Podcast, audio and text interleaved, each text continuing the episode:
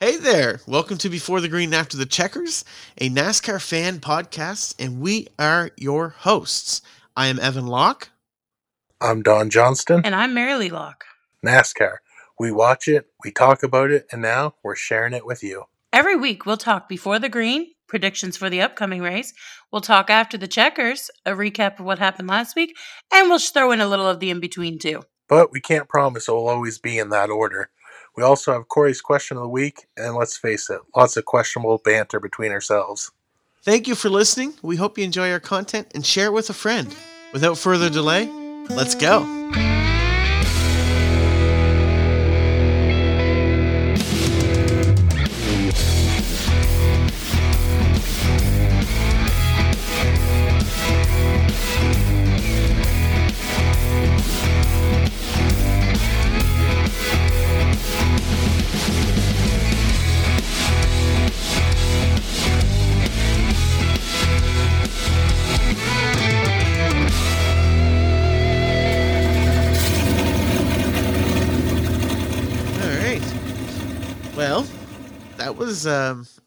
A fun race.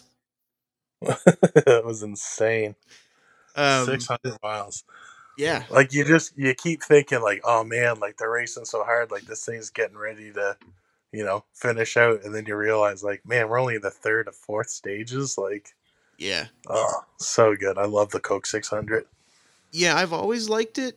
But this year, for whatever reason, it really seemed to just be like up another notch, I don't know what a notch is, but, but it was up another notch. And, even Marilee got to finish watching the end of it with me.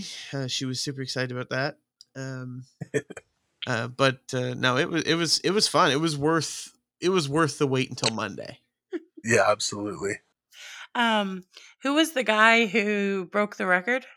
For the most miles run in a day, Justin Haley. Yeah, because he did both races, right?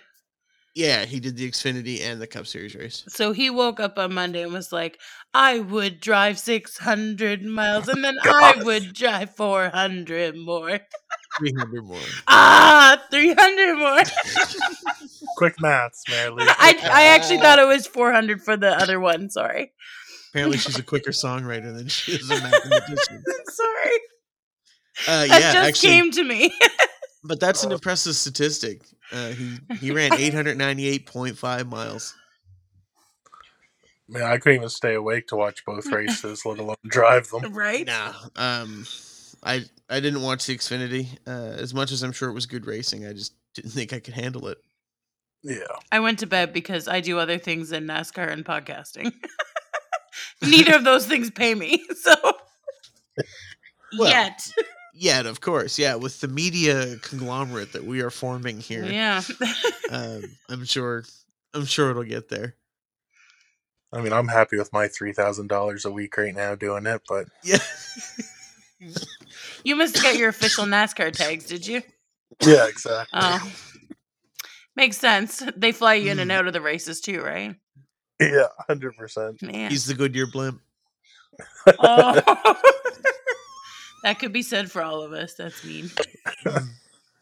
Well, maybe we should get into the racing then. All right. Let's chat NASCAR, guys. We're going to start off with After the Checkers, which makes chronological sense. So tell me, who won the race? Donnie, he's your boy. Right? Ryan Blaney. After 59 races going winless, he finally gets it done. And with the stage 3 to boot, some of those points to go towards the playoffs, hopefully. Yeah, it was a really good race for Ford, ironically, because we tore them a new one again last week. But they won second stage 2 with Chris Busch. Yep. And William Byron, just being who William Byron is, also managed to sneak one in there too. He won the first stage, so that's kind of how the race played out, but I honestly didn't see it playing out like that for Ford, though, at the start. Kevin Harvick starting second, dropping back to 29th. Yeah, SHR tanked at the beginning.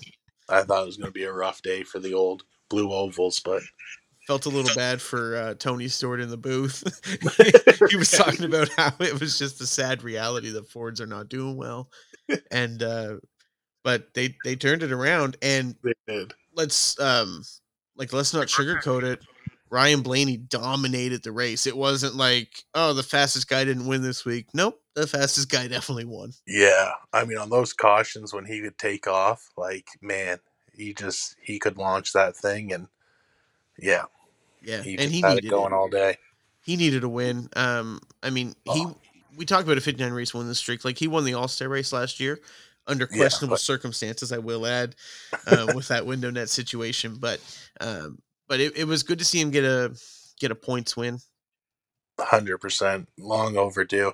He kind of, like, this is going to be a hot take, and a lot of people will jump down my throat, put him in the same sentence, but he kind of reminds me of a Dale Jr. You know what I mean? Like, he's got all the talent in the world, but just a lot of bad breaks seem to happen, just some bad luck. You get those long, drawn-out stretches, like, is he ever going to win again? Like, you know he's got the equipment, you know he's got the talent, but, like, you start to question, like, did something go wrong? And, like, watching that race, I'm like, you know, if this guy finishes second or if he doesn't win, like, they got to get a sports psychiatrist or something because, like, there's something going on in his head that's just a block. But to be able to get that 59, like, winless streak gone, start fresh, you know, you're showing up Sunday as the defending race winner. Like, that's just got to be a good feeling. I'm happy for him. It's a monkey he needed to get off his back for sure. Yeah, 100%. Yeah, he's pretty emotional in his, I want to say acceptance speech, but that's not in his interview after he won the race. Yeah. I think we've got a clip of his speech to share, which is kind of another element we've been talking about adding in. It was super heartwarming. I actually got to see it, which was nice. And we may have removed some of the sponsorship elements, but it'll still hit you in the feels. Roll that clip, Ev. Man, this has been a cool weekend. Obviously, Memorial Day weekend means a lot. I'm growing up here watching Dad run this race for a long time, and it's so cool to just be a part of it, let alone win it. You know, you start to get to feel like you can't win anymore, and but you don't win in a while, and kind of get hard. So just super thankful to the 12 guys for believing in me, and thank you guys for sticking around. Super emotional. Especially for a guy like Blaney. Like, the most emotion you ever see is like a smile, and you're like, whoa, he's feeling it. Like, to be that open and honest and just, oh, man, heart-wrenching stuff. It was awesome. Well, I mean, if you look at how many winners we've had over the past 2 years, you know, it was a lot of different drivers have been able to find victory lane even during the same time frame. And drivers you wouldn't expect to. Right. You know, like, it was a very wide range. And then you look at Ryan Blaney, who ran really, really well, consistently well last year. Only driver not with a win to make it in. Yeah. And unfortunately, he almost didn't make it in. Had Kurt Busch not pulled his eligibility, Kurt Busch would have been in and Ryan Blaney wouldn't have. And I forget where he actually stood in the regular season standings, but it was second or third, and I think Truex was fourth. Yeah, Truex was fourth, so I know it was either second or third. Yeah, so... He was first a lot of the season, too. Right, so it wasn't like he was underperforming. There was just something not quite getting there. And, I mean, if that doesn't resonate with all of us where, you know, just things have been going wrong and you're kind of in a little bit of a rut, man, we've all been there. And, you know, a lot of times we think these guys got it all together because they're making big money, doing what they love, but... Just goes to show you that stuff can get in your head no matter what's going on, right?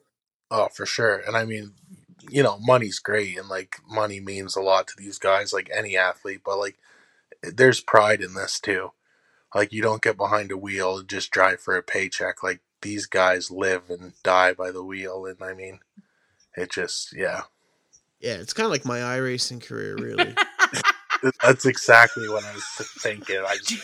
To be honest, we had an interview Evan after his last win, and he was like all emotional, sitting in his rig in there. I can't believe this happened after, you know, 59 nights in a row. That's cute. I got 5 wins on the season. Thank you very much. Okay, so now you're better than Ryan Blaney. Anyway. No, I'm just saying my statistics are better than you're letting on. Sorry. Anyway, it was a great moment for Ryan Blaney, but let's talk about some not so great moments.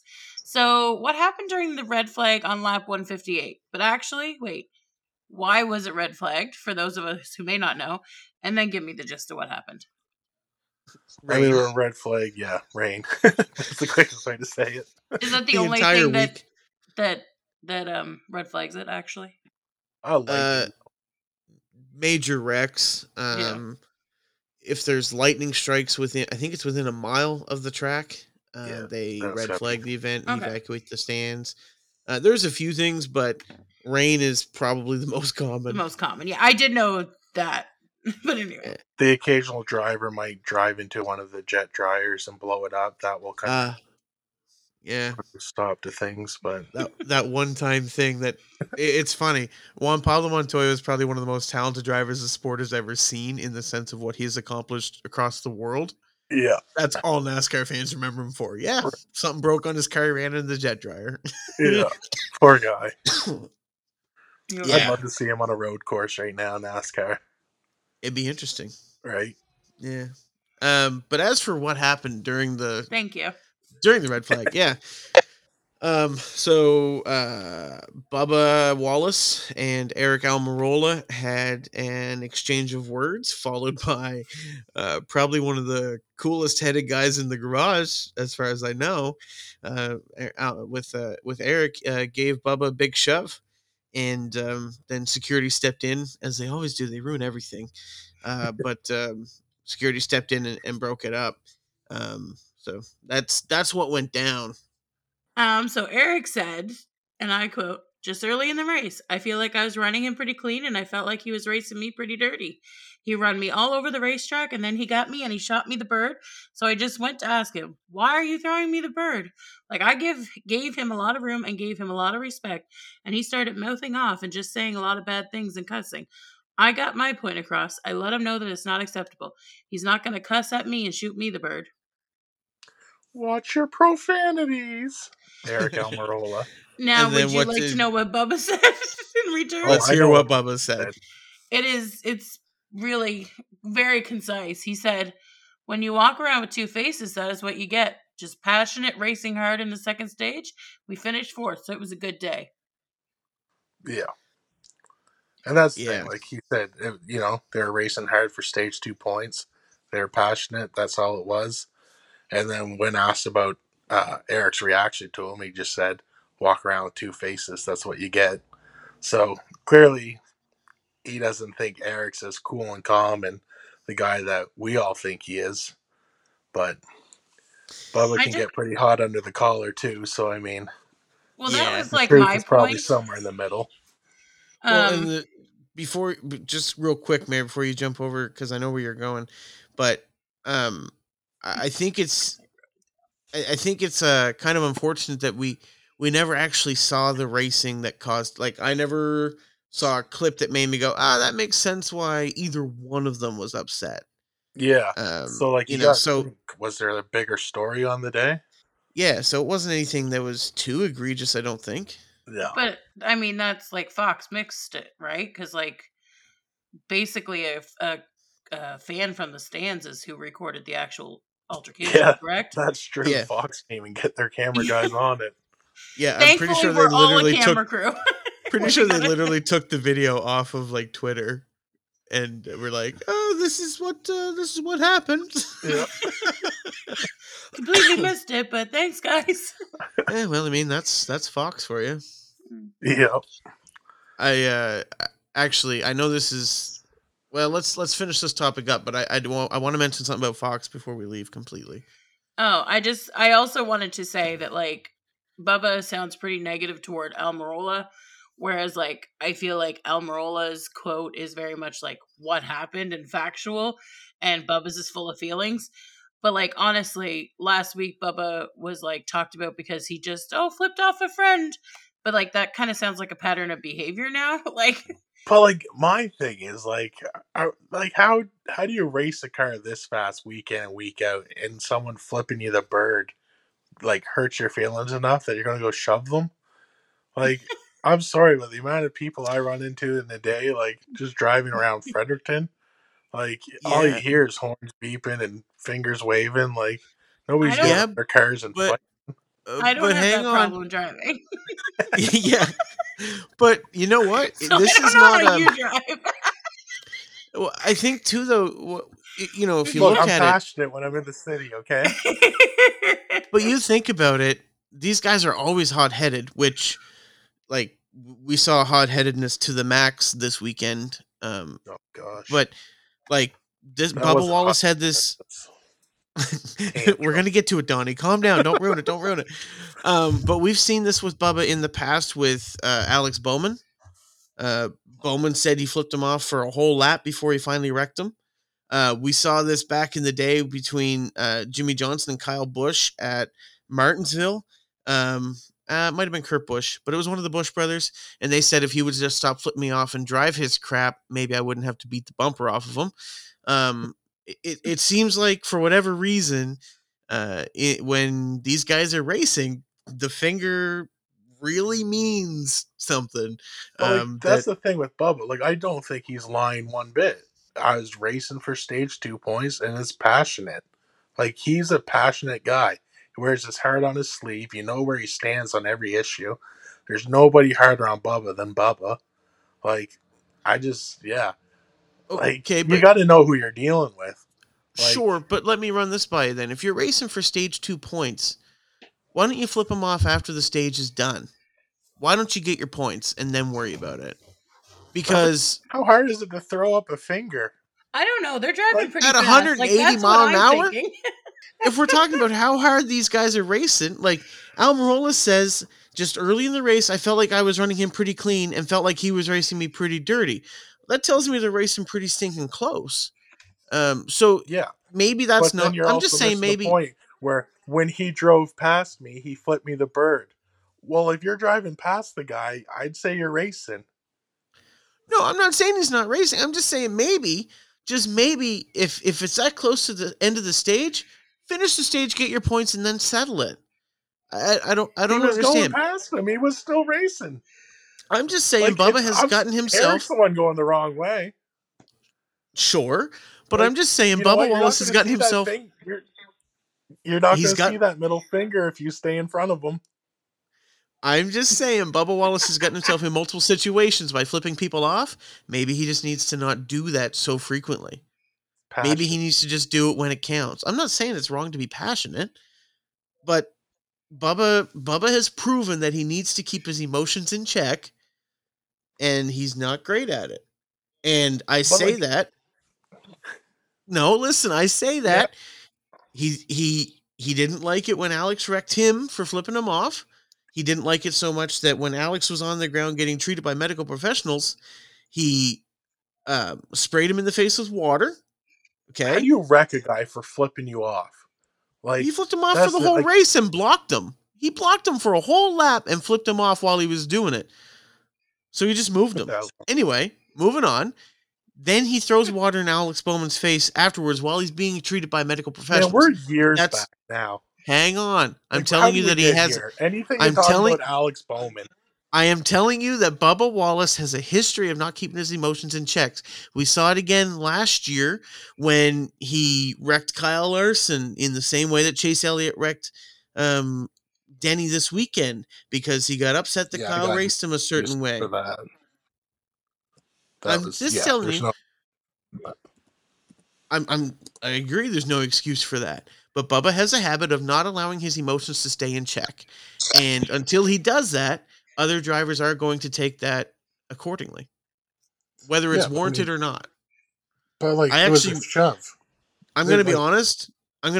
When I saw this portion of the podcast, I didn't think this is where it was going to go, and that this is going to be this heated this early.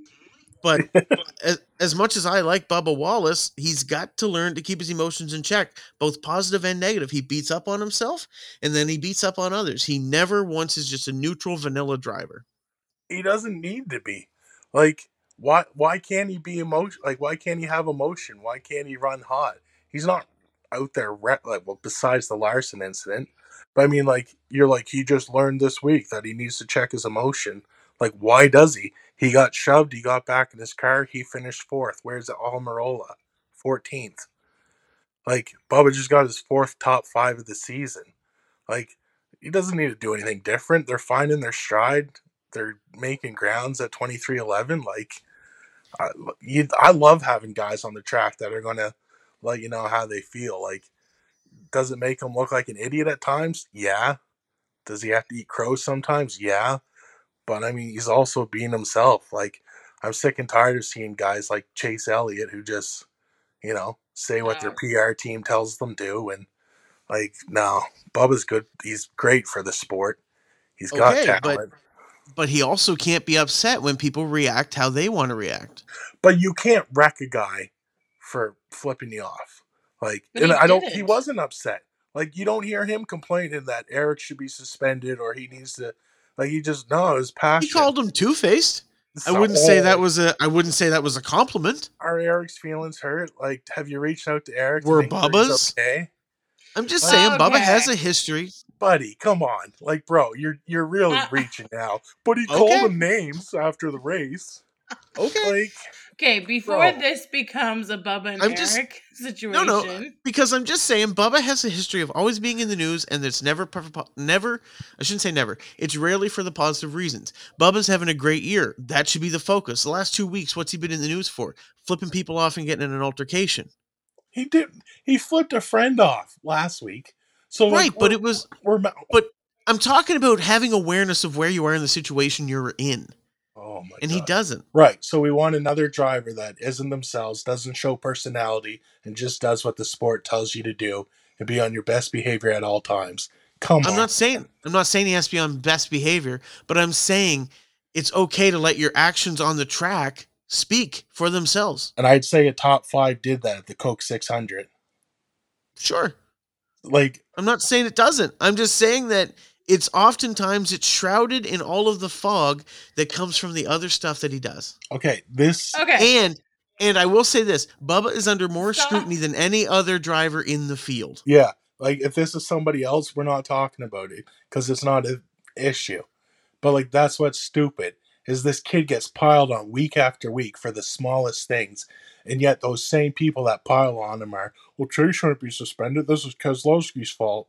Like, come on, man. I'm going to defend Bubba every day of the week. Like, you've led into the Chase thing, so we'll go there because we're obviously not going to completely agree on this one, but that's okay. Just to sum it up, you're mad because he gives fingers and he calls people names. And I never said I was mad. Why you bring it up again? He was willing to move on. All right, let's just get into the Chase Elliott thing, man. Okay, maybe we both can agree on this. Hopefully. Well, I think we will. All right. So basically, Chase Elliott makes himself the story of the week after Denny Hamlin raced him a little hard on a restart. They did make contact multiple times. Having said that, with the air the way it is in these cars, I don't think Denny did anything malicious or anything there. He just got tight and got into him. And there was no reason to. Both of them are running high in the standings. Right. Like, they're both in the top 10 at the time. Right. So then on the exit of turn 4, Chase comes off the wall. After Denny gets into him, they get up into the wall. Chase then comes off the wall, hooks Denny Hamlin in the right rear, which sends him head on into the front stretch wall at speed. Today, Tuesday, which is just prior to when we're recording, it was announced that Chase Elliott has been suspended for one race, but it doesn't appear that there will be an additional points penalty or anything of that nature. However, he will need to request a championship eligibility waiver. Now, according to Bob Pockris on Twitter, the waiver has been granted in the past for drivers that have faced a one-race suspension, so that'll be interesting to see if he gets it or not. I don't see a world in which they don't give Chase Elliott the waiver. And so it's important to mention that this does seem consistent with the penalty for the same actions last year that were given to Bubba Wallace. Yeah. Is that about sum it up? For sure. And, like, personally, I think it should. I don't think he should be in the playoffs. Like, if you're going to do something that dangerous, like, you literally can end a guy's career by doing what he did. Yeah, he can end his life. Yeah, exactly. I mean, that's the thing. Like, I like to think these cars are safer, that's going to not happen. But, I mean, that's always a possibility when we're racing at these speeds, and you're right on with that.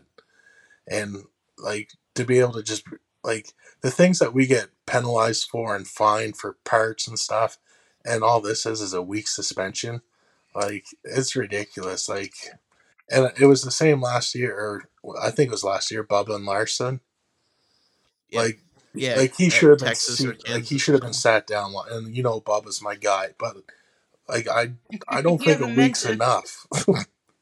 Like, it's just, it's the most dangerous thing you could do in a race car.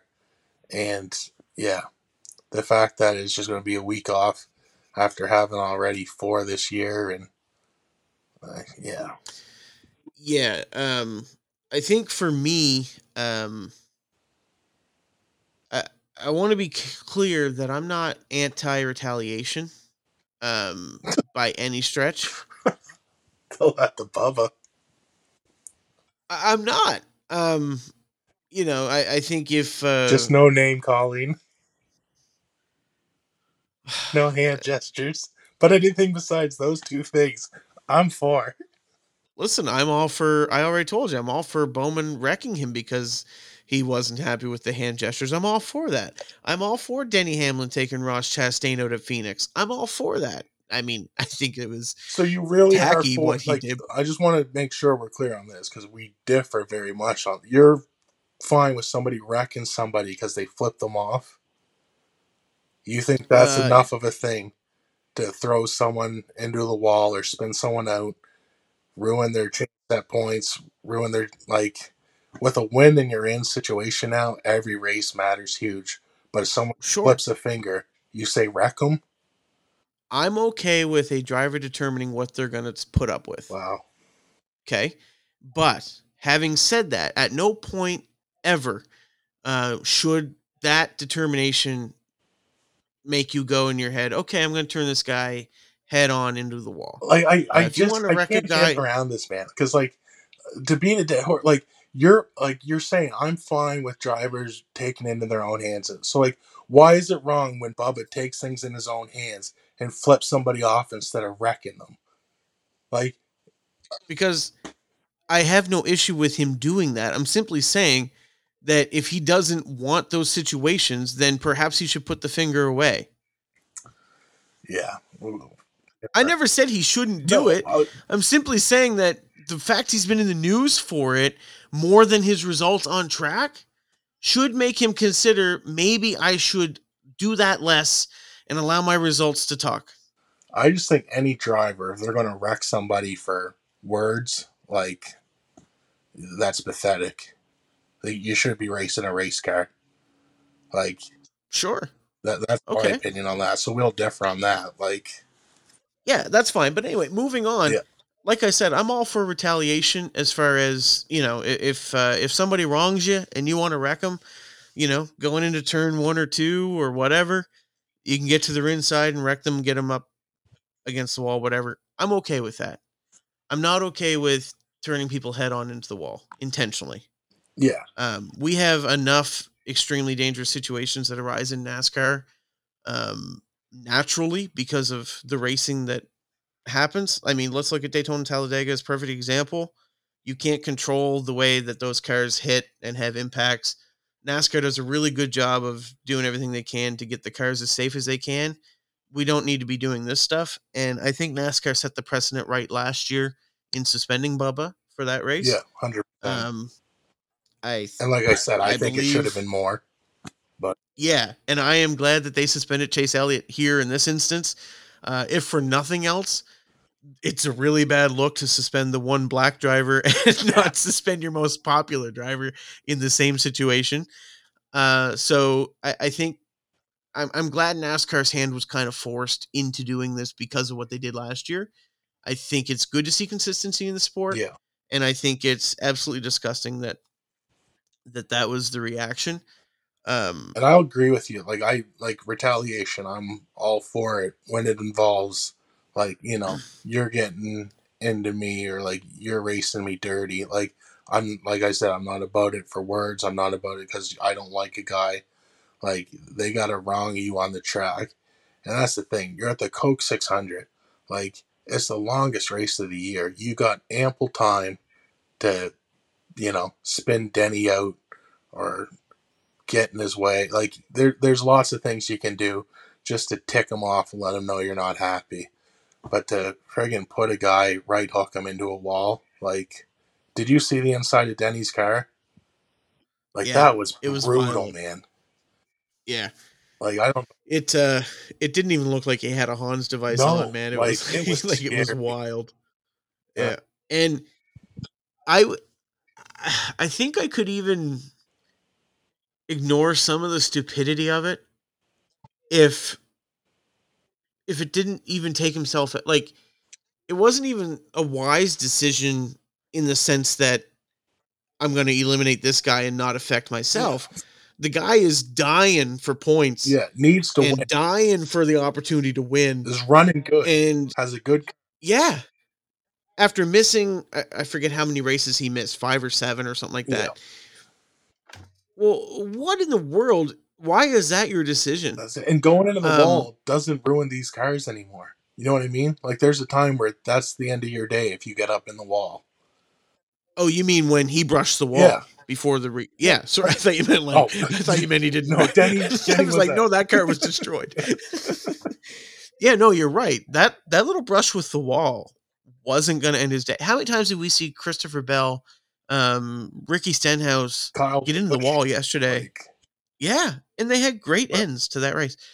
It was completely unwarranted and really stupid. And over the past few weeks, we've been seeing a personality from Chase Elliott that I'm not necessarily sure why. But like when Gregson Chastain get in the fight, he got involved and opened his mouth and said somebody has to do it, which normally we don't see that side from Chase Elliott.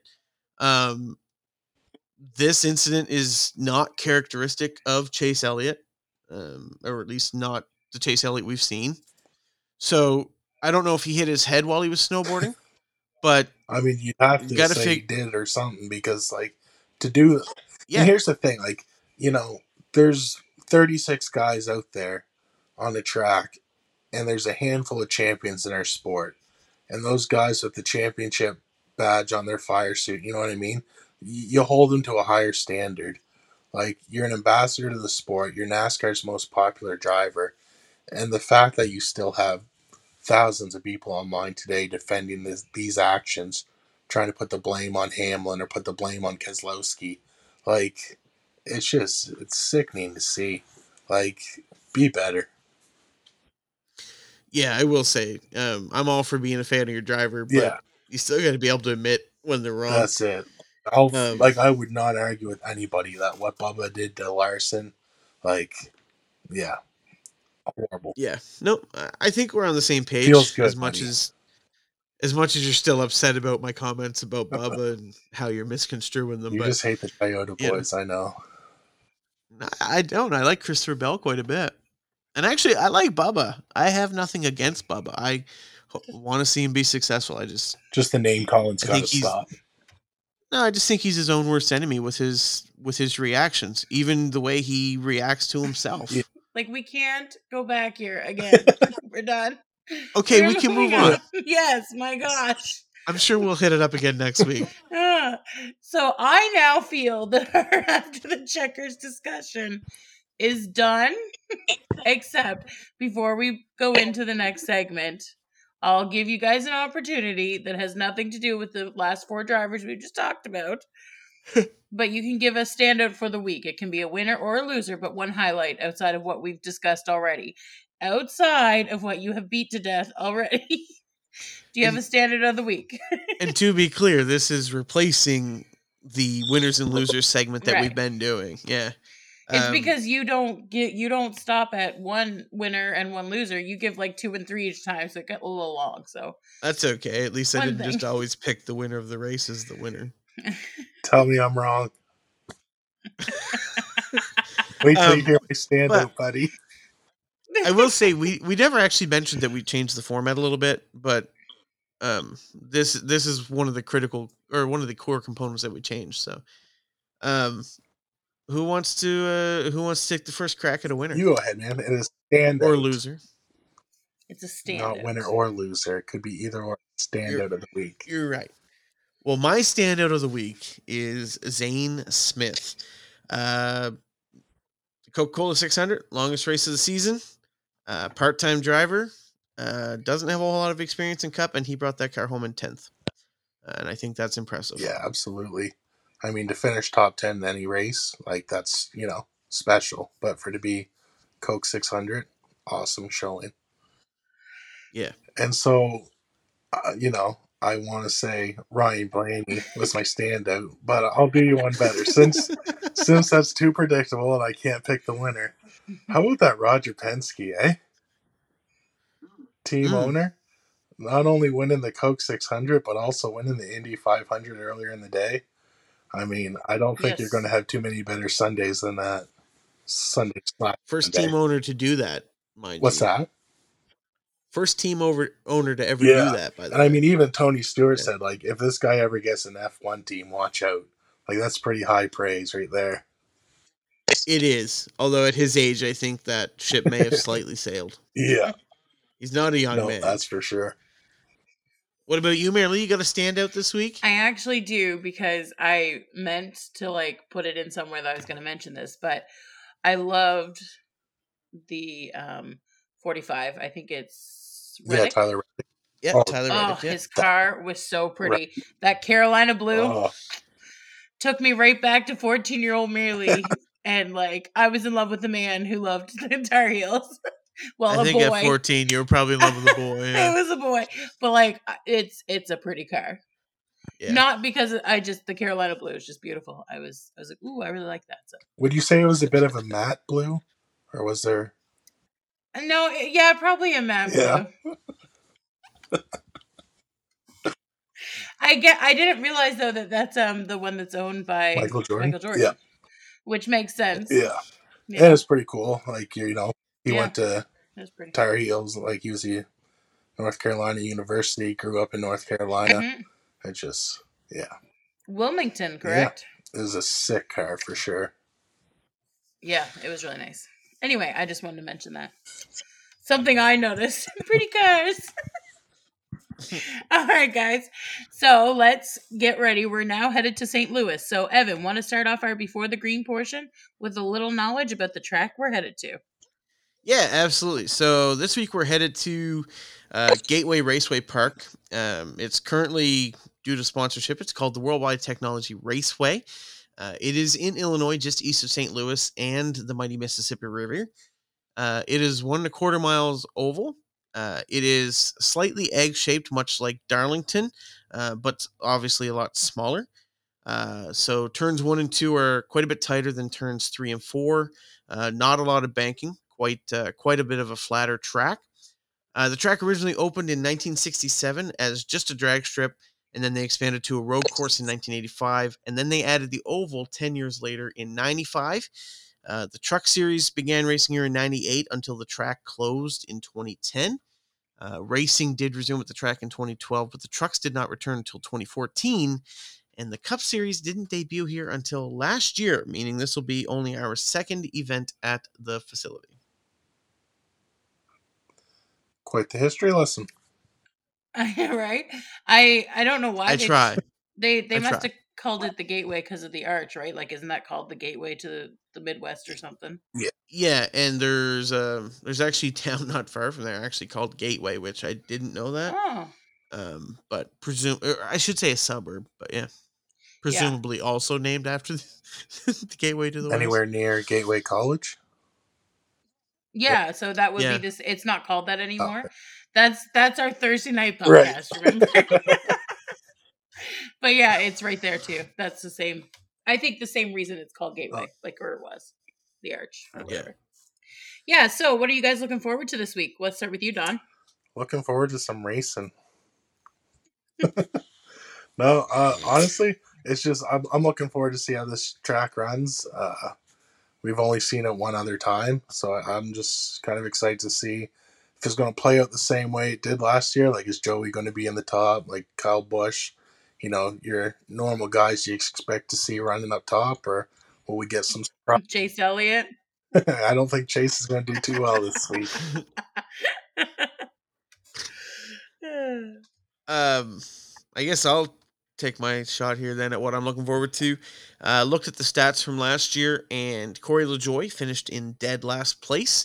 And although we haven't addressed this as of yet, it is important to mention that Corey LaJoie is going to be filling in for Chase Elliott this weekend. So Corey LaJoie is going to be in top tier equipment for the first time in his NASCAR Cup Series career. So it'll be really interesting to see where he ends up. Obviously, I don't think Corey LaJoie finished seventh or finished dead last year because of the performance of the car so much as obviously there was an incident. But it will be kind of cool to see how far he can progress forward. All right. Well, I'm not sure who's keeping track of points outside of Evan, but we're at a tie once again this week with each of you only earning a point with your picks. So I think it's safe to say you guys are either equally as good or equally as bad at predicting winning and top finishes. So since it's a tie and Don picked first last week, apparently we're starting with Evan this week. Yeah, and I picked the win last week, so obviously I'm not the one to ask. So hang on, just to be clear, we're not tied. It's 17-16. Right. For who? So why are you picking first? Because we've tied the last 3 weeks. And so you got to pick first last week, so I get to pick first this week. Sorry, you're both incrementally moved up by one, so really there's been no change. Yeah. My apologies. I just wanted to be sure that everyone knew so that next week when I take a 1 point lead again, it's actually going to, I'm just progressing forward, right? You think that's going to happen with Kyle Busch? Just because you can see my notes? I'm guessing. Uh-huh. Well, trying to pick LaJoie. Thank you to Marilee for ruining the podcast. What did you say, Donnie? It's the time to take LaJoie, I guess.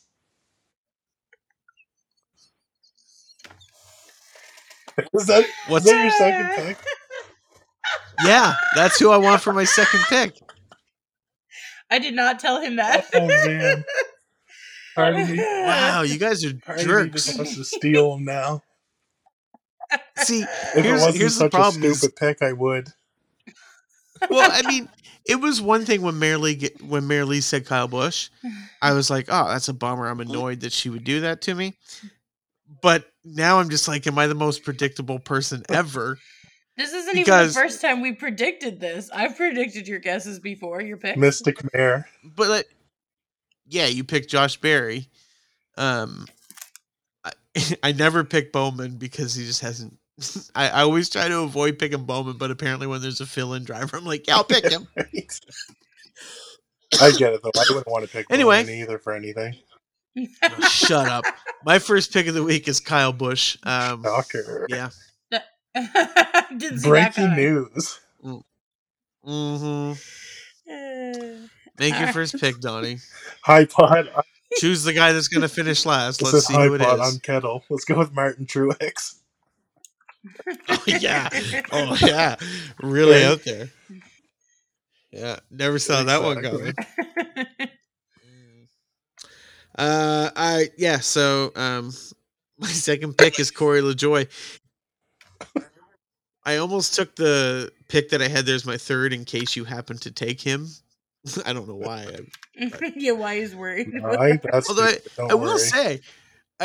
will say the pick I kind of got called out on last week, Austin Dillon was the best finisher out of all four of ours this week. So, yeah, he finished ninth. I'm trying to think who my picks were. Oh yeah, Harvick.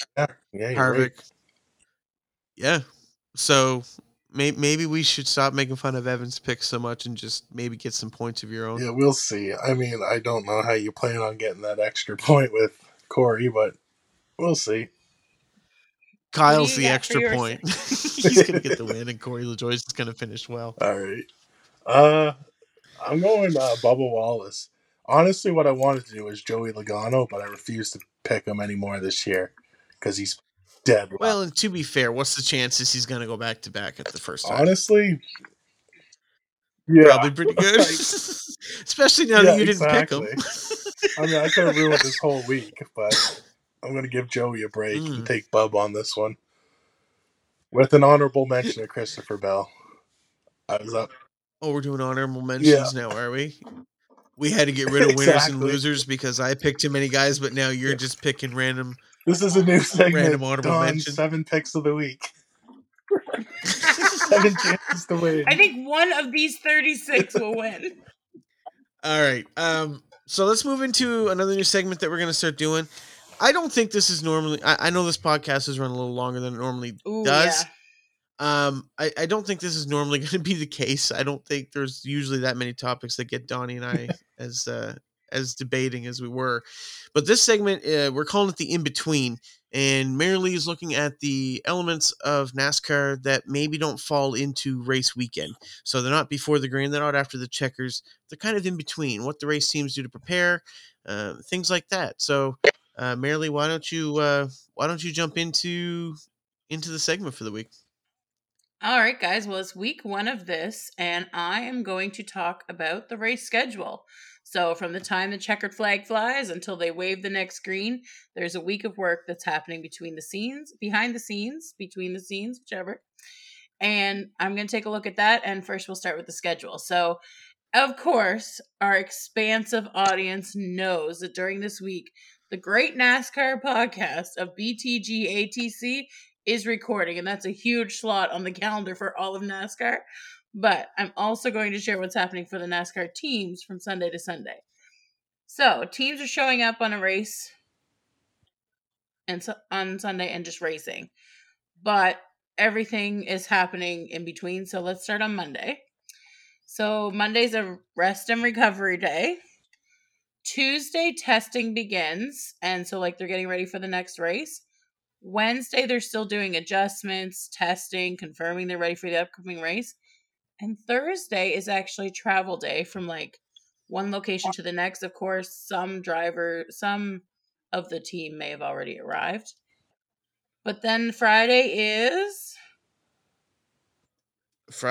practice or qualifying day, depending on the schedule of the week.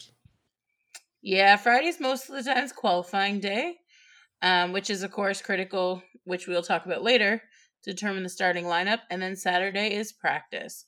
So all of that data that the team has accrued over the last week, then their experience in qualifying, they're putting all that together on Saturday and practicing and getting ready for the main event, which happens on Sunday.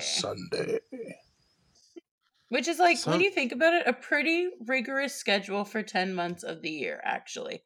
Like, they're not just hanging out at home and then showing up at a racetrack. It's work 6 days of the week, essentially. Yeah, and, you know, you mix in there, too. Like, the haulers leave the track, get back to the shop. They clean the entire trailer out. They get the cars out, unload, get all the equipment out. So say you're going from an oval to a short track or to a road course or something like that, using different equipment, get everything all loaded back up and back on the road too. There's a lot of elements all involved there for sure. It's honestly going to be one of the most grueling schedules in sports. Like the fact that you're done November and then you're running the clock. Like, you know what I mean? You got the clash, you got the duels. Like, it isn't just... Like, you're right back into it. Like, we got the shortest off season, which I'm not complaining about.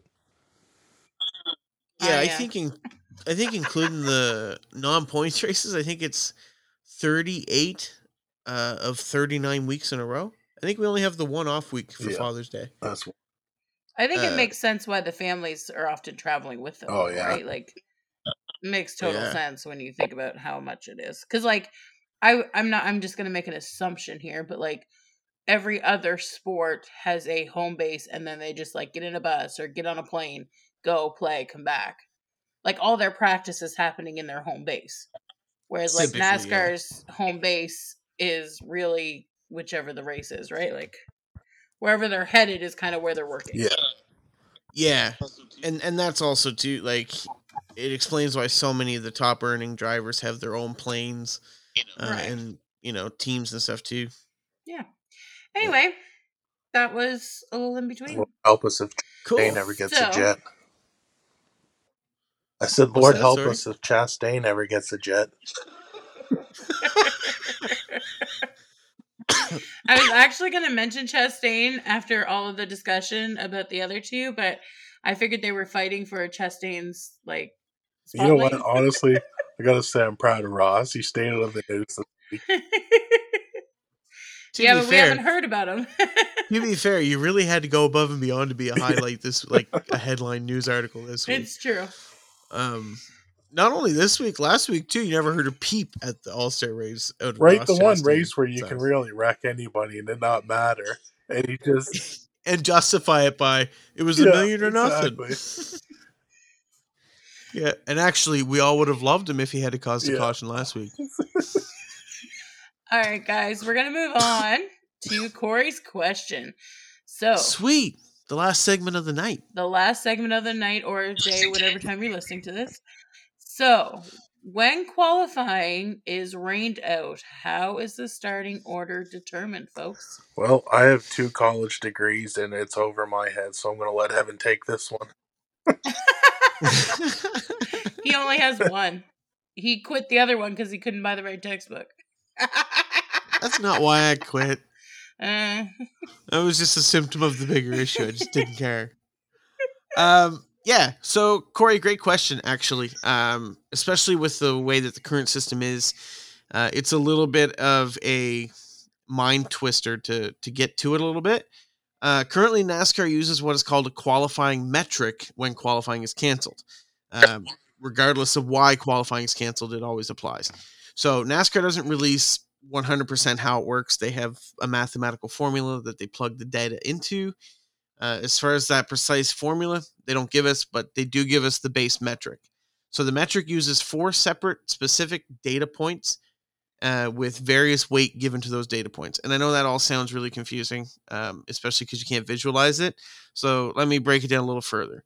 So 25% is based upon the driver's finish in the most recent points event. So this week when qualifying was canceled, it wasn't based upon the results at North Wilkesboro. It was actually based upon results at Darlington. Likewise, another 25% of that is based upon the car owner's finish in the most recent points event. 15% is based upon the ranking of the driver's fastest lap in the most recent points event. And 35% is based upon the team's rank in the owner's standing. I think this is probably the most confusing thing I've ever tried to explain to somebody or tried to understand when it comes to your NASCAR. Fan base, NASCAR. Like, you remember 2013? It was the owner's points. You line them up however they stand. Yeah. By the owner, like, what's wrong with that? Like, if it ain't broke, don't make it algebra. That's my saying. Well, and I think it was like, I think from 2013 all the way back to the beginning, I believe that's how it was set. To my knowledge, I mean, it's a little hard to get some of the research into yearly rule changes because NASCAR does love to change the rules a bit, but that's the way that made the most sense. And then you had space given for the only different factor there is if there was a previous champion that was in the field, they got a championship provisional. Same as Jimmy Johnson still gets that now if there's too many cars qualifying, but it's a weird system. I don't care for it. Honestly, when I look at the percentages of 25, 25, 15, and 35, I feel like this is just a weird way to be like, we're just going to pick who we want to start and we're going to tell you random like percentage. Like, why wouldn't it be 4 quarters at least? No, 15. And that's only because Marilee added like all those up and got 84, so she's just confused. No. Okay. Like, well, 84, where's the 84% other 32 come from? I was going to say 12. We literally had the same joke with different percentages. Okay. That's all fair. We need. Marilee and I have the same sense of humor so often we like, you know, something will happen and we'll equally respond with the same thing. That's all we need is a third person in that in that group. All right. But yeah, anyway, that's just my feelings on the percentages. Like, it's just weird. I should mention though, great question, Corey. That was a good question. And I hope you're happy that I didn't do your voice this week. Apparently, he was very upset about that. I got a text message. Well, but he was very Valley Girl. Well, I keep trying to convince Corey to call in and record it for us. It only take a couple seconds, and he could do that. But as of yet, he's still a little mic shy. So if maybe we can get a few comments on the Facebook asking him to record it next week, and maybe that'll convince him. All right, well, I'm going to just say let's wrap this one up. So if you're still listening at this point... Before we do, should we talk about Bubba again? No. I was literally going to say... Thank you for listening through all of that argument. So that's a wrap on this evening's episode, and we're so glad you stuck with us as we took a look at Before the Green at Worldwide Technology Park in St. Louis, after the Checkers at the Coca-Cola 600 in Charlotte, and a little of the in-between. We hope you enjoyed this episode, and if you did, the best thing you can do for us is to share this with someone else that likes NASCAR and ridiculously friendly banter or arguing. Or at least one of those things. We also encourage you to like and follow us on Instagram at BTGATC Podcast and on Facebook at Before the Green and After the Checkers. And we hope you'll all come back next week too. See ya. Later.